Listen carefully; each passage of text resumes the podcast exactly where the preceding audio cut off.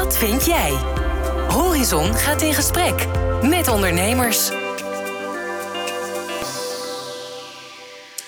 Welkom bij de twaalfde podcast van de regionale ontwikkelingsmaatschappij Horizon Flevoland. Wat vind jij? Mijn naam is Marco Smit.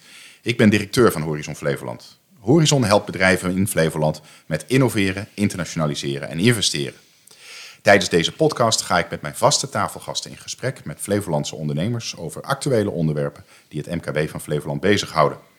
We gaan dat doen met onze twee vaste gasten. Allereerst Marcia Richardson, verandermanager en voorzitter van de Flevolandse Zakenvrouwen. Dag Marcia, leuk dat je weer bent. Hoe gaat het? Goedemiddag, ja, gaat goed. Hartstikke mooi. En we gaan het zo ook nog even hebben over de uh, verkiezing van de Flevolandse Zakenvrouw uiteraard. En onze andere vaste tafelgast is Tom Lansink, directeur van schilder- en onderhoudsbedrijf Lansink BV. Welkom Tom, alles goed? Jazeker, dankjewel Marco. Mooi, mooi dat je er weer bent. En vandaag hebben we als speciale gast Onno Vermoten, directeur Concern voor Werk en werkbedrijf Lelystad. Dag Onno, stel jezelf even voor. Dag, leuk om hier te zijn. Uh, ik ben Onno Vermoten, zoals je net aankondigde. Ik ben directeur van Concern voor Werk en werkbedrijf Lelystad. Nou, voor Werk is uh, de sociale werkvoorziening voor een drietal Flevolandse gemeenten. En wij helpen dus mensen met een arbeidsbeperking long life aan werk. En daarnaast ben ik verantwoordelijk voor werkbedrijf Lelystad. En om het even heel duidelijk te zeggen, dat is de sociale dienst van de gemeente Lelystad op het thema werk. Wij verstrekken dus niet de uitkering aan mensen met een uh, bijstandsachtergrond, maar wij helpen ze wel duurzaam aan regulier werk. Goed zo. De term werk is al een paar keer gevallen. Daar gaan we het komende half uur over hebben. Um, en het onderwerp van vandaag is dan ook werken met mensen met een afstand tot de arbeidsmarkt. Een inclusieve arbeidsmarkt is een arbeidsmarkt waarin iedereen meedoet, met of zonder beperking. Um, Onno, hoe inclusief is de arbeidsmarkt in Flevoland? Dat gaat steeds beter, maar dat is nog niet voldoende. Uh, we moeten eigenlijk twee dingen een beetje aan elkaar koppelen. Aan de ene kant zien we natuurlijk een enorme krapte op de arbeidsmarkt. Ik hoef jullie niet uit te leggen dat winkels parttime open zijn, dat treinen niet op tijd rijden en dat horecagelegenheden uh, niet alle avonden open kunnen. We hebben allemaal heel erg uh, problemen met die krapte op de arbeidsmarkt. En wat zien we nou aan de andere kant? Aan de andere kant zien we dat er in Nederland een miljoen en ook in Flevoland een behoorlijk aantal mensen langs de kant staan. En dat zijn mensen die door een beperking niet volledig kunnen deelnemen op de arbeidsmarkt. Maar dat zijn bijvoorbeeld ook mensen die langdurig werkloos geweest zijn. En wat wij uh, proberen is juist die mensen in te zetten, nu, vooral nu op de arbeidsmarkt, om ondernemers te helpen die krapt op de arbeidsmarkt voor een gedeelte op te lossen. En aan de andere kant zien we dat we er nog niet in slagen om iedereen die wil werken ook daadwerkelijk mee te laten doen. Het gaat best goed. En ik denk dat Flevoland een behoorlijk inclusieve provincie aan het worden is. Dat meten wij bijvoorbeeld door landelijk te zien dat de banenafspraak, is een van de instrumenten die wij hebben in Nederland, uh, in Flevoland behoorlijk scoort. En wij zien ook de aantal mensen in de bijstand teruglopen. Maar het is nog lang niet zo dat we bereikt hebben wat we eigenlijk zouden willen. Iedereen die meedoet die mee kan doen, ook echt meedoet. Ja, dat snap ik. En, en, en want aan de ene kant, je zou zeggen, goh, we hebben enorm veel mensen nodig.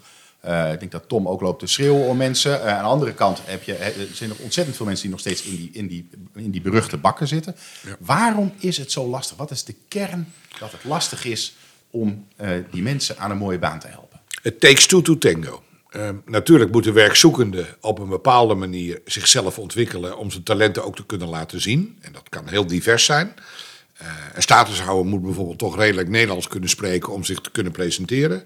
Helpen jullie daar ook bij? Ja, ja, dat is een van de sleutels bij deze groep. Hè. We hebben dan een zogenaamd, dat heet in het jargon, een doelgroepenbeleid. Nou, daar begrijp je alles van. Maar een speciale doelgroep als statushouders, daar ligt met name het accent van hoe presenteer je, wat zijn de Nederlandse omgangsvormen en de Nederlandse taal. Ik heb daarover nog wel een leuk voorbeeld. Want ik kom net van een uh, banenbeurs die wij hielden voor statushouders. En dat is een geweldig succes geworden. Zal ik zo nog uitleggen waarom. Maar wij helpen dus vooral die doelgroepen steeds van hoe kan je je zo goed mogelijk presenteren.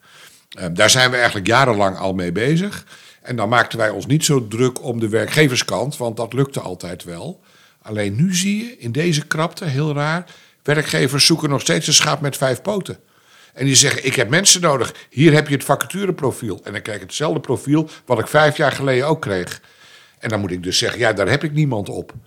Wat we nou juist moeten doen, is werkgevers leren denken vanuit het bestand wat wel beschikbaar is. Niet om ze daarmee te confronteren, jij moet veranderen, maar wel om uiteindelijk succesvol te kunnen zijn. En wij proberen dus werkgevers mee te nemen in de mensen die we beschikbaar hebben, ook de beperkingen zijn, en zeggen dan, ga nou eens kijken wat je daarmee kan. Hoe zet je diegene in de kracht? Dat is eigenlijk wat je gaat kijken ook. Hoe zet je die persoon in kracht? Maar hoe krijg je de werkgever nu zo mee? Van welke skills heb je nou essentieel nodig? En wat kunnen wij dan voor aanbod voor je bedenken? En kom nou niet aan, ik zoek een HTS'er van 23 jaar met 5 jaar werkervaring. Heb je die voor me? Want die heb ik niet, die heeft niemand. Maar ik heb wel een flink aantal buitengewoon gemotiveerde medewerkers. Potentiële medewerkers, die willen, maar nog niet alles kunnen. En wat ze willen, dat lukt vanzelf als ze eenmaal in dienst gaan. Onno, ik zag eh, eh, op de Flevopenningen, zag ik even, of zag ik je even, het was al wel even een tijdje, heb jij gesproken met de minister. En volgens mij ging het over de, de regelgeving en niet over eh, hoe goed je het doet eh, in Flevoland. Ja, wij werken eh, onder het regime van de participatiewet. Dat is een wet die in 2014 is gekomen en die vervangt de WSW en de vroegere bijstandswet en dergelijke. Met de bedoeling één regeling aan de onderkant van de arbeidsmarkt. Die is volkomen mislukt. Dat is niet één regeling geworden, dat zijn allemaal subregelingen geworden en uiteindelijk was het een soort ordinaire bezuiniging. Maar waar het om gaat is dat we moeten zoeken hoe kunnen wij nu ondernemers helpen om de mensen die wij beschikbaar hebben in dienst te nemen. Nou, een van de fenomenen die, het, eh, die de overheid heeft bedacht is de zogenaamde loonwaardemeting. Dus als ik iemand met een beperking wil plaatsen bij een werkgever, dan gaan we na een aantal maanden een loonwaardemeting doen. En die loonwaardemeting die bepaalt hoe hoog de subsidie is die de werkgever krijgt, eh, omdat de persoon die ik geplaatst heb niet voor 100% kan meefunctioneren. Ik vind dat een verschrikkelijk fenomeen. Dat is met een administratieve winkel, wil je niet weten. Je moet een loonwaarde gaan meten. Je moet met de persoon gaan kijken. De werkgever is ermee bezig. Je moet specialisten opleiden om die loonwaardemetingen te gaan doen. Nou, wat ik hier gek aan vind is dat je eigenlijk, eh, het, het is dan afstand tot de arbeidsmarkt en dan maak je een heel ingewikkeld proces die voor hun eigenlijk al niet eens te volgen is. En het erge is, de persoon moet zelf nog tekenen ook. Precies, en die moet gaan tekenen dat hij voor 48,3% loonwaarde heeft. Ja. Of voor 56,2%. Kom op zeg, waar gaat dit over? Geen idee waar die naar kijkt. Nee. Het is ten- ten eerste van, ben ik dan maar een halfje of zo? En ten tweede, hij werkt gewoon voor 100% mee. Dus ik heb de minister proberen duidelijk te maken dat als we nou echt stappen willen zetten, dat we moeten gaan vereenvoudigen. En dat we het voor ondernemers veel simpeler moeten maken. Ik heb al heel lang geleden voorgesteld, mooie column ook over geschreven, laten we nou gewoon 50% afspreken. Ieder ondernemer die iemand met een afstand tot de arbeidsmarkt, met een beperking in dienst neemt, krijgt 50% loonkostensubsidie. Maar moet je nagaan, aan de andere kant moet het ook nog allemaal lezen, inlezen, wat dat ook allemaal kost. Hè? Alles uitrekenen, Ja. narekenen. Ja. Dus niet alleen maar dat het ingewikkeld Ja. is. Ja, gewoon die, die winkel eromheen is verschrikkelijk. Dus Ja. daar heb je volkomen gelijk in. En, en ik, ik heb dus geprobeerd in het korte moment wat ik even had. Ik denk, nou, nieuwe minister, laten we die nog eens even lekker eh, met een boodschap wegsturen. Hoe reageerde? Hoe, werd dat, hoe was de reactie? Nou, op zich, eh, gewoon politiek correct, want ze begreep mij. Ja, nee, nee, ik begrijp het, ik begrijp het. Maar ja, als je, als je zoveel veranderingen wil, dan is daar een stelselwijziging voor nodig. Heb ik inmiddels ook geleerd. Hè? Een stelselwijziging is een wetswijziging. Nou, vergeet het maar, het duurt drie jaar. Want dat moet opgesteld worden, moet iedereen wat van vinden. Raad van State, Eerste Kamer, Tweede Kamer, noem maar op, enzovoort. En maar nu hebben we de krapte. Mevrouw de minister, nu moeten we wat doen. Dus laten we nu, voor mij part met een noodmaatregel of zo, er maar eens voor zorgen dat we het vereenvoudigen voor ondernemers. Ondernemers willen wel, hè? En niet in de laatste plaats, omdat ze last hebben van de krapte op de arbeidsmarkt. Ze kunnen niet groeien. Er zijn mogelijkheden genoeg. Er zijn mensen, maar we moeten het vereenvoudigen. En we moeten zorgen dat ondernemers toch denken vanuit het aanbod. In plaats van de, nou ja, zeg maar reguliere vacatures die ze hadden. En dan kunnen we heel snel hele mooie stappen maken. En hoe werkt dat dan? Ik ben, eh, ik een ondernemer in Flevoland. Ik heb mensen nodig eh, in de productie. Eh, en ik kan jullie gewoon bellen. En zeggen van, ik, ik, heb, eh, ik heb drie mensen nodig eh, die, die A, B of C gaan doen. Hoe, hoe gaat zo'n proces dan? Nou, dan ben je, hè, dan- op, wij hebben een aantal werkcoaches in dienst. En dat hebben ook de andere gemeenten in Flevoland. En die, werk, die werkcoaches die, nou, die komen langs, want die willen zich een beeld vormen van wat voor vacature heb je dan.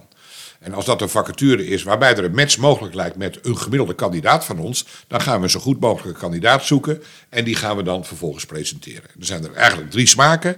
Of het is een kandidaat uit de bijstand, die langdurig niet gewerkt heeft, die wordt geacht uiteindelijk zonder regelgeving zijn eigen brood te verdienen, bij jou in dienst te treden en te zorgen dat hij dat goed doet wat jij wil. Krijg je ook geen subsidie? krijg je geen subsidie op. We hebben wel een opstartsubsidie en we geven ook wel eh, natuurlijk wat begeleiding. Want ja, als je twintig jaar niet gewerkt hebt en je moet van de een op de andere dag aan de slag gaan, dan vraagt dat ook nog wel wat aanpassingen. Dat doen we meestal in het voortraject, maar dat blijven we wel volgen. Dus dat is mogelijkheid één. Tweede mogelijkheid is dat je iemand krijgt vanuit de banenafspraak. Dat is een regelgeving die gemaakt is Vroeger gingen mensen met een beperking naar de sociale werkvoorziening. Die deur is dichtgezet. En nu wordt geacht mensen met een beperking bij een gewone werkgever aan de slag te gaan. Nou, dat zijn dus mensen waar zo'n loonwaardemeting uiteindelijk gedaan wordt. En daar krijg je dus als ondernemer subsidie van de gemeente, via ons in dit geval. En dan word je gecompenseerd voor datgene wat die persoon niet kan brengen. Ehm, dus als je een scala van, uh, van activiteiten hebt en een aantal kunnen zij niet uitvoeren door hun beperking, dan word je daar voor een gedeelte voor gecompenseerd. Hartstikke mooi systeem. Ook goed om daarmee kansen voor iedereen te creëren en ondernemers tegemoetkomen. Ja. Maar de regelgeving erom, daar hebben we het net over gehad, die zal dus moeten veranderen. Ja. Nou ja, en dan hebben we nog een hele andere groep die op dit moment in potentie op de arbeidsmarkt aan de slag wil, de zogenaamde 50-plussers. Dat zijn mensen vanuit de WW of ook al wel vanuit de bijstand.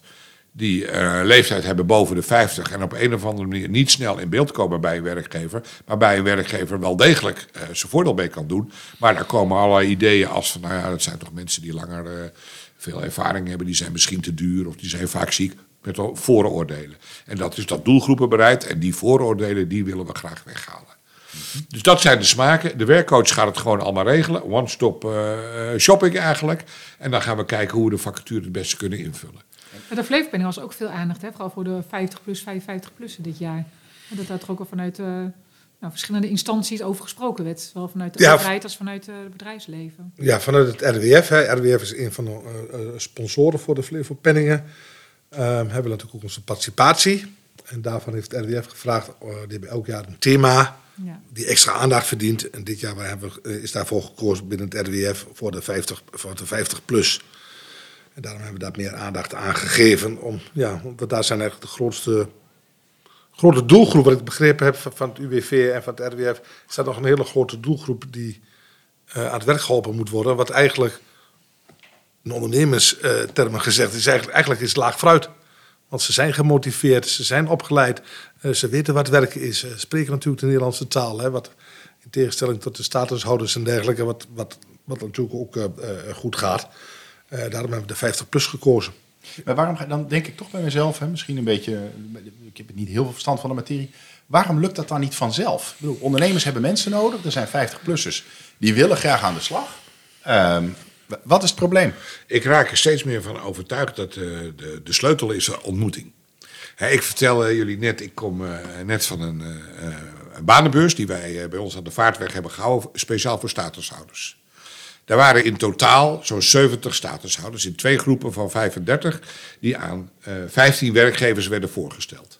En wat deden we? We hebben de statushouders heel goed voorbereid van, nou, hoe kan je je pitch maken? Ondanks dat je de Nederlandse taal nog niet helemaal beheerst, maar hoe kan je toch je pitch maken? En voor welke werkgever zou jij nou interessant zijn? En daar hadden ze een mooi briefje, een, een, een leidraad voor bij zich. En tegen de ondernemers heb ik in het begin gezegd: het gaat vanmiddag niet om, om scores, het gaat om ontmoeting. Maar raak nou met elkaar in gesprek en kijk waar de raakvlakken zijn. Je wil niet weten wat er dan gebeurt.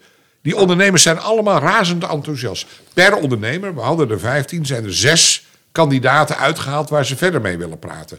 Dus 6 keer 15, 90 matches gemaakt. En vertel eens, hoe gaat zo'n gesprek dan? Want je bent er vanmiddag bij geweest. Dat is, nou, de, de voor je ogen. Ja, ja die statushouder hebben dus voorbereid. Hè, en ze hebben dus een mooi briefje gekregen. En ze moeten dus naar een aantal werkgevers toe gaan. Die hadden we ook voor ze uitgetekend. En daar zeggen ze van nou, op het moment dat ze aan de beurt zijn, contact hebben, stellen ze zichzelf eerst voor.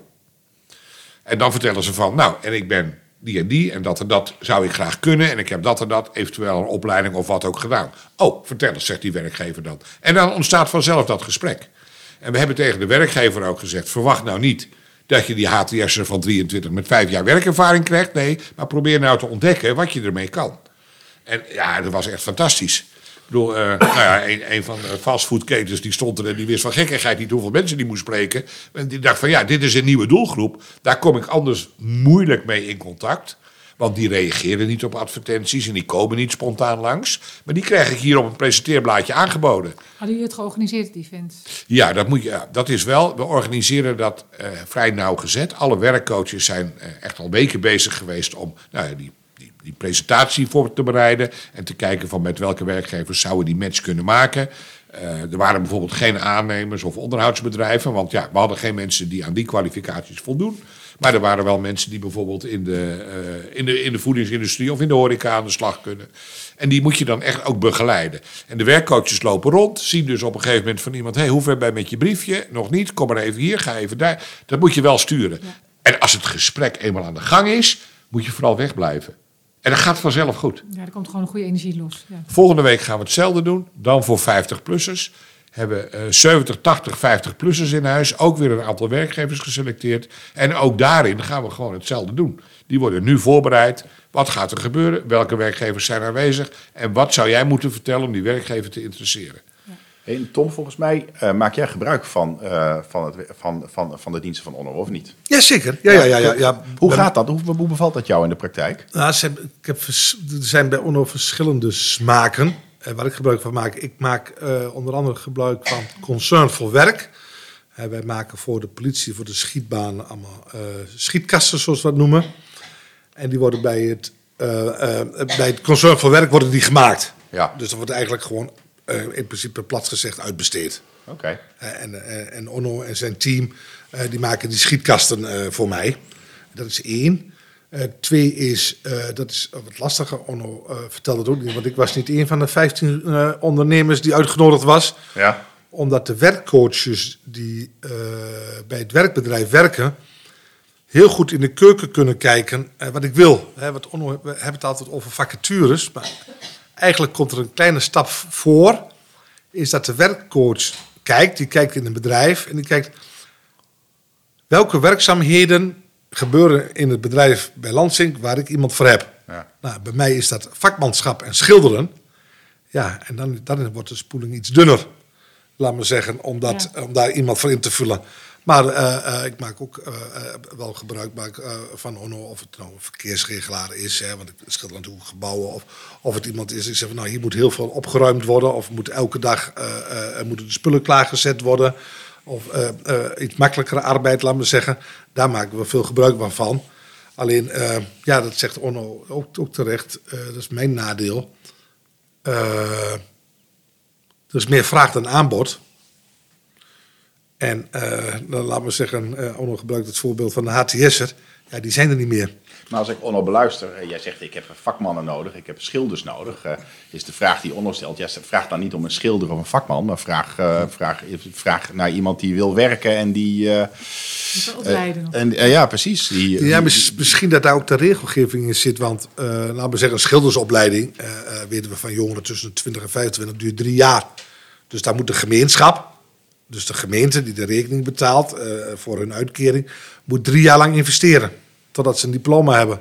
Terwijl die meneer eh, ook een andere baan kan krijgen, eh, laten we zeggen met een week of een maand. Dan hoeft de gemeente geen drie jaar te investeren. Misschien dat daar ook een beetje zit, dat wil ik uitkijken. Maar het gaat wel om dat in mijn bedrijf ik eh, zo goed contact heb met de accountmanagers. Dat ze precies weten wat voor werkzaamheden ik doe. En mochten ze daar iemand van vinden, dat ze, dat ze mij bellen. Dus ook wat Onno net zegt over... Ja, je moet in, in contact blijven. Hè, want ik moet alles aangrijpen om eh, een vakman eh, te kunnen krijgen.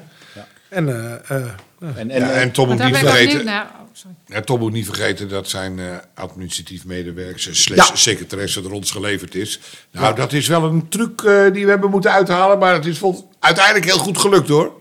Om Tom een beetje in de banen te houden. Hè? Ja, ja, ja, dat, je, dat je iemand vindt die de hele dag met Tom kan Ja, werken. dat, dat, dat, was precies, het dus. ja, dat, is de het dus, uitdaging. ja, ja, ja, ja, ja. Maar het gaat al jaren goed, Tom. volgens ja, mij. ja, ja, ja, ja, ik ben zeer gelukkig eh, met eh, Rash- eh, Rashida. En zij heeft lang niet gewerkt. En is heel blij bij jou. Ja, ik ben benieuwd, want het gaat ook echt over vak en techniek. Hè? Dus eh, echt een vak leren. Hoe, hoe ondersteunen jullie daarin? Dus zeg maar schilderen. Doe je dat ook preventief van tevoren? Of wacht je echt tot je een bedrijf hebt gevonden en dan kijk je of het bedrijf ze opleidt? Heel veel ondernemers zeggen, Onno, zorg er maar dat je mensen hebt die gemotiveerd zijn op tijd komen, doen wij de rest wel. Ja, klopt. toch vind je de match Dat niet. geldt. Ja. Ehm, en we zijn geen, eh, geen scholingsinstituut, maar we hebben wel heel veel samenwerking. Laat ik één voorbeeldje noemen. Dat is ons wijkleerbedrijf Zorg. Dat zit in de Vossemeerstraat in Lelystad Oost. Daar hebben wij een groep van twintig mensen uit de bijstand... die we een jaar lang opleiden voor de zorg. En dat doen wij dan niet, dat doet het ROC. Ehm, en dat doen we samen met de zorginstellingen. Coloriet, woonzorg en dergelijke.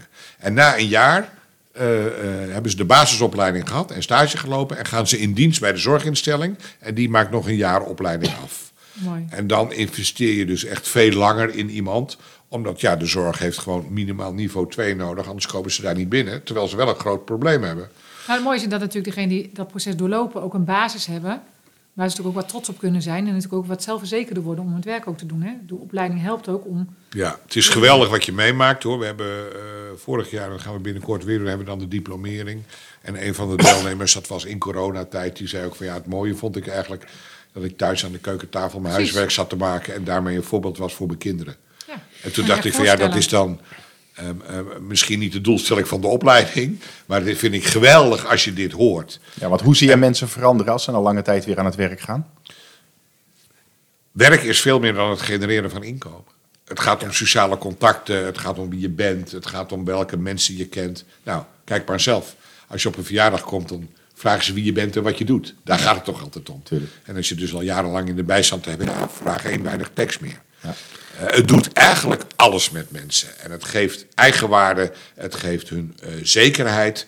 Natuurlijk is eh, inkomen ook belangrijk. Helaas hebben we heel veel mensen ja, die toch last hebben van langdurig hoog opgelopen schulden. Dus netto scheelt het allemaal niet zoveel. Maar toch is werk eigenlijk alles wat hen verder helpt. Ja. Hey, en en, en ehm, eh, je hebt net uitgelegd wat een ondernemer kan doen. Die kan gewoon bij jullie aankloppen en dan gaan jullie kijken wat kan er wel. Wat, wat wordt er van de ondernemer verwacht eigenlijk? Het is leuk, je krijgt wat subsidie, maar ik kan me zo maar voorstellen eh, dat zo iemand ook extra aandacht nodig heeft. dat, kan hem in een leer, dat kan hem in een leerwerktraject zitten, maar dat kan ook op andere onderdelen zijn. Hoe, wat, wat vragen jullie van een ondernemer? Nou, kijk, de voldoening die je hebt wanneer het lukt, en het lukt in heel veel gevallen gelukkig, want er stromen honderden mensen uit per jaar, dat geeft elke ondernemer, dus ook gewoon mensen, ook heel veel voldoening. Ja. Eh, dat, dat, eh, ehm, eh, de intrinsieke motivatie om er een succes van te maken moet wel aanwezig zijn. Maar uiteindelijk wordt de onderneming er ook veel rijper van. Als wij iemand plaatsen, dan krijgen ze een bordje van ons, partner van het werkbedrijf. Want overal waar iedereen werkt, krijgt een bordje. En ik, ik rijd door de stad heen en ik zie overal die bordjes. En ik vraag dan wel eens van, ja, het was eigenlijk mijn marketingdingetje. Maar jij hebt een hele mooie glazen pui en een marmeren hal. En bovenop die glazen pui hang je mijn bordje. Waarom doe je dat? En dan zegt die ondernemer, ik wil laten zien, niet alleen wat ik doe voor de stad, maar ook voor mijn mensen. Dat ook jouw mensen hier een plek kunnen vinden. Want ik vind dat wij ook gewoon een inclusieve onderneming moeten zijn. En dat zie je, want hè, jij vroeg in het begin Ja. van, hoe inclusief zijn we nou met z'n allen? Dat zie je steeds meer. Ja. En daarbij is het vinden van een goede gemotiveerde arbeidskracht, wat natuurlijk essentieel is, ook belangrijk. Maar dat je meedoet als onderneming om, om hiermee de stad verder te helpen, ja, dat telt ook. En dat had ik niet eens bedacht. Ik dacht eerst, ja joh, zo'n bordje, wie wil nou zo'n bordje aan de muur hebben? Ik word zelfs vroeger. gebeld, hoe kom ik aan zo'n bordje? Hè? Plak toch als is gek hè, als je Ja. dan zo zegt. Want dan zeg je, ja, we hebben eigenlijk die gemotiveerde nou, zeg maar, collega's bij elkaar die willen graag. Ja. Er is een, een krapte. Je zou zeggen 1 plus 1 is 2. En het komt niet samen zoals je dat graag wil zien. Ik heb nog niet helemaal de vinger erachter. Onbekendheid, onbemind, vooroordelen. En als de ontmoeting heeft plaatsgevonden, blijkt de meerwaarde. Ja. En, en daar zijn wij intermediair door. Hè. Ehm, jij refereert even aan de bakken. Eh, nou, we hebben geen bakken meer hoor. We hebben bestanden, dat nog wel. Maar vroeger eh, was iemand in de bijstand, die zat bij de gemeente. En iemand van de gemeente, dat heette een klantmanager. En die had 300 cliënten in zijn beheer. Ja, die ken je niet eens. Nee. Daar kan je niks mee. En bij de oprichting van het werkbedrijf hebben we gezegd... de maximale caseload, vakjargon, is voor een fulltime medewerker 40 cliënten. Elke dag spreken, elke dag coachen, elke dag helpen. Dat is de enige manier om ervoor te zorgen dat mensen die langdurig niet gewerkt hebben, toch uiteindelijk wel gaan participeren. Hoeveel mensen hebben jullie nu? Nou, in Lelystad hebben we eh 2100 mensen in de bijstand. Eh, je kan dat bestand in drieën opdelen. Een derde daarvan zeggen we, die kunnen we gewoon binnen een jaar aan werk helpen. En de krapte op de arbeidsmarkt helpt daarmee. Een derde moeten we veel meer investeren, zoals ik wat net noemde bij het wijkleerbedrijf Zorg. En een derde, dat zijn wel inwoners met behoorlijke psychische beperkingen. En dat is wel heel ingewikkeld of die überhaupt ooit nog mee gaan doen. Ja. Dus van die eerste een derde, 700 mensen hebben we dagelijks in beheer. Met al onze werkcoaches. En minimaal de helft, 350, stroomt uit naar een duurzame reguliere baan. En nou had je het net al even over eh, vooroordelen die er, eh, die er leven. Onder welke vooroordelen kunnen we in deze podcast, want je hebt het ook over bekendheid gehad. We geven er nou meer bekendheid aan natuurlijk met deze podcast. Maar welke vooroordelen kunnen we met deze podcast gelijk even ontkrachten? Nou, als, het, er als, er, eh, als er bovenaan het cv Mohammed Salami staat, dan wordt, ben ik van overtuigd dat cv minder enthousiast gelezen dan dat er Kees Bakker staat. Dat leeft kennelijk nog steeds. Ehm, dus dat betekent vooroordeel 1 is dat uh, zowel statushouders als ook mensen met een andere culturele achtergrond uh, net zo goed mee kunnen doen en van net zoveel waarde zijn. Mensen met een beperking, vooroordeel 2, zijn meer gemotiveerd om er een succes van te maken dan iemand zonder een beperking. Want het is voor hun vaak een eenmalige of een tweemalige kans. En ze zijn ontzettend gedreven om dat te doen. Dus dat is eigenlijk vooroordeel 2. Uh, ja, en het derde is, daar kan ik nog niet helemaal het goede antwoord op geven. Um, hoe halen we de administratieve winkel weg? Je vertelde net ook al terecht, je krijgt subsidie voor mensen met een beperking die je in dienst neemt. Maar ja, onze overheid staat ook bekend als een onbetrouwbare overheid. En is het over vijf, zes jaar nog steeds zo?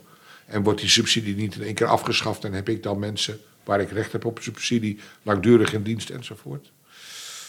En het laatste, dat is ook bewezen, uh, mensen die uiteindelijk met ze tot de arbeidsmarkt geplaatst zijn, die zijn veel minder ziek dan een reguliere werknemer. Dat wordt ook altijd gedacht.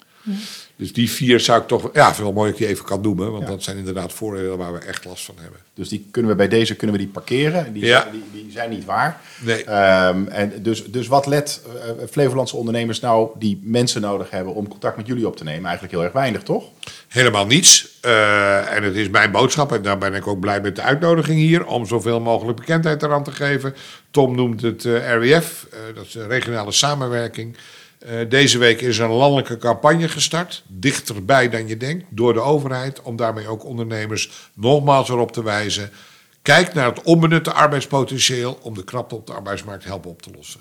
Ja. En kun je ook nog eens een paar mooie voorbeelden geven van mensen die, je kan natuurlijk geen namen noemen, maar mensen die jullie de laatste tijd eh, geplaatst hebben in Flevoland? Nou, we hebben best wel ook wel eens ingewikkelde mensen. En Ja. een, een jonge jongen die had eh, verschillende werkervaringen bij ons gehad, lukte allemaal nergens. Laatst moest ik naar Hilversum en dan haal ik altijd even een broodje bij de TKW bij, eh, eh, bij HJ. En ik eh, ben aan de beurt en eh hey Onno! En ik kijk, ik denk, hé, hey, dat is hij. En die jongen die was zo gelukkig daar. En ik vroeg later aan Thierry, hoe gaat het? Ja, hartstikke goed, prima kracht. Ja, dan denk ik van, dat is dus uiteindelijk toch gelukt om die jongen op de goede plek te krijgen. Mooi. En ja, daar word ik heel blij van. Ja. En ook zijn er ook wel eens ondernemers die jou opbellen na een tijdje en, en een mooi verhaal hebben? Ja, nou ja, kijk naar de Flevopenningen. De toponderneming is natuurlijk Classic Cars uit Zeewolde. Die heeft alleen maar jongeren eh, met afstand tot de arbeidsmarkt in dienst. Ja, als je ziet hoe die over zijn werk en over zijn medewerkers praat. Ja, betere reclame kan je niet hebben. Daar hoeven wij niks meer aan te doen. En was nog wel de winnaar van de toponderneming, hè? Ja, dat was het mooie. Ja, Ja, dat vond ik ook mooi. Vond ik Ja. ook mooi. Ja. Ja, voor degenen die, die, eh, die, die het bedrijf niet kennen, eh Mike Classic Cars inderdaad, heeft inderdaad eh, de, de Flevopenning Award gewonnen. Hè? Eh, en werkt dus met uitsluitend mensen met afstand tot de arbeidsmarkt. Ja, en hij restaureert dus klassieke auto's. En niet zomaar. Daar is hij dus echt top in Europa in. Ja, ook prijs mee gewonnen zelfs. Ook prijzen mee gewonnen. En dat, zijn, dat gaat niet om kinderachtige bedragen. Maar hij heeft zijn bedrijf zo ingericht dat elke eh, eh, medewerker, die allemaal een rugzakje hebben, om het zo maar te zeggen, volledig hun talenten kunnen benutten. En daar is hij eigenlijk constant mee bezig. En dat het is leuke is wat ik al wil best- toevoegen is nog, we hadden natuurlijk ook een afterparty, zoals het mooi heet, naar de Ja. Ze waren als laatste, maar het was echt een team, van begin tot het eind. Ik heb echt genoten. Ja. Je ziet gewoon dat, het, ja, ik kan niet uitleggen, de energie die zij met elkaar hebben, Ja. de trots die ze uitstralen, los van dat ze gewonnen hadden. Ja, dat is uniek. Ja. Dat heb ik niet Ik, ge- ja. ik vond het mooiste wat onze gedeputeerde meneer Appelman zei als hoofd van de jury. Hij zei van, toen hij daar kwam, ben ik hier nou bij een social, eh, bij een social firm of bij een BV? Nee, het maakt geen verschil meer uit. Nou, En ik denk dat Onno dat ook zegt eh, eh, voor, de, voor de bedrijven waar we voor staan. ik proef eigenlijk een beetje bij Onno van, als ik nog meer accountmanagers heb, ben je dan nog succesvoller? Nou ja, de beperktheid is natuurlijk wel zo dat de mensen die wij bemiddelen, eh, die we graag mee willen laten doen, een steeds grotere afstand tot de arbeidsmarkt hebben. Het, het- ja, jij noemde net even het woord laaghangend fruit. Eh, mensen die met een, een kleine ondersteuning aan de slag kunnen, die zijn Ja. nu allemaal wel aan het werk. Dus eh, mensen die we nu vandaag de dag willen bemiddelen, die, dat noemen wij dan, die hebben toch wel multiproblematieken. Dus dat is niet alleen het ontbreken van werkervaring, maar bijvoorbeeld ook, nou, wat ik net noemde, schulden of toch de taal niet beheersen of onaangepast gedrag, eh, te weinig werknemersvaardigheden. Je moet meer doen om iemand ook interessant te maken voor de werkgever. Daar gaat nu steeds meer geld naartoe. Die ondernemers komen wel. Ja, en ik denk Ja. eh, afrondend, je hebt in ieder geval verteld dat jullie er zijn om ondernemers te helpen. Uh, het is misschien niet altijd even makkelijk. Er zijn veel vooroordelen die we hebben weggenomen. Het is niet altijd even makkelijk, maar het kan wel. En daarom vond ik het verhaal van zo'n uh, van zo'n Flevopenningen uh, winnaar, ja. die daar eigenlijk zijn hele bedrijf omheen heeft gebouwd, is natuurlijk wel een, een prachtvoorbeeld. Fantastisch. ja. Wat, wat, we eigenlijk met z'n allen zouden moeten willen in Flevoland. In de medewerksenergie, ik blijf het toch zeggen, uniek. Ja, ja, ja. ja, ja, Mag ik nog een kritische vraag stellen? Een kritische vraag, Onno. Hoe zit het met de overheid? Ja, ja, ik denk dat je die vraag niet voor niks stelt. Kijk, als wij kijken naar de inspanningen die we met ons allen moeten plegen om uh, uh, mensen met een beperking aan de slag uh, te helpen, omdat de sociale werkvoorziening gesloten is. Daarbij heeft de overheid zichzelf ook een taakstelling opgelegd. En de ondernemers halen hun taakstelling ruim en de overheid blijft ver achter. Dus dat is ook wel een heel, eigenlijk een heel vreemd verschijnsel. Degene die de regels maakt en de ondernemers moet uitdagen om mensen met een beperking een kans te geven, blijft zelf ver achter. Ja, dat is niet het voorbeeld wat je wil. Nee. Nou, dan eindigen we met een oproep aan de overheid om uh, hier wat aan te gaan doen. Er zijn in ieder geval uh, verkiezingen op gemeenteraadsniveau geweest natuurlijk. Dus er komen allerlei uh, colleges in de provincie. En ik hoop dat daar ook weer de goede energie in zit om jullie een flinke steun in de rug te geven. In ieder geval hier in Lelystad. Ja. Uh, en dat gaat vast goed komen. En daarmee zijn we alweer aan het einde gekomen van deze twaalfde podcast. Uh, graag wil ik eerst onze gasten bedanken voor deelname. Eerst natuurlijk onze gast Onno Vermoten. Dankjewel dat je er vandaag bij was. Uh, en Marcia en Tom als altijd veel dank. Mocht je naar aanleiding van vandaag nog vragen hebben, dan kun je altijd contact opnemen met Horizon Flevoland. En dan kan een van onze MKB accountmanagers je hopelijk verder helpen te vinden via de site www.horizonflevoland.nl. Dat was het voor vandaag. Hou onze socials of de website van Horizon in de gaten voor de volgende podcast. Uiteraard altijd te vinden op onze website of in de Spotify podcast app. Wil je zelf onderwerpen aandragen voor de volgende podcast? Dat kan. Neem contact op met Horizon via LinkedIn of Twitter en we nemen het in serieuze overweging. En als je onderwerp wordt gekozen, dan kun je misschien ook als tafelgast aanwezig zijn bij de opnames. Ik zou zeggen, praat mee. Dank voor het luisteren en tot de volgende keer. Dank je. Wat vind jij? Praat met ons mee op LinkedIn via de hashtag Wat vindt Flevoland.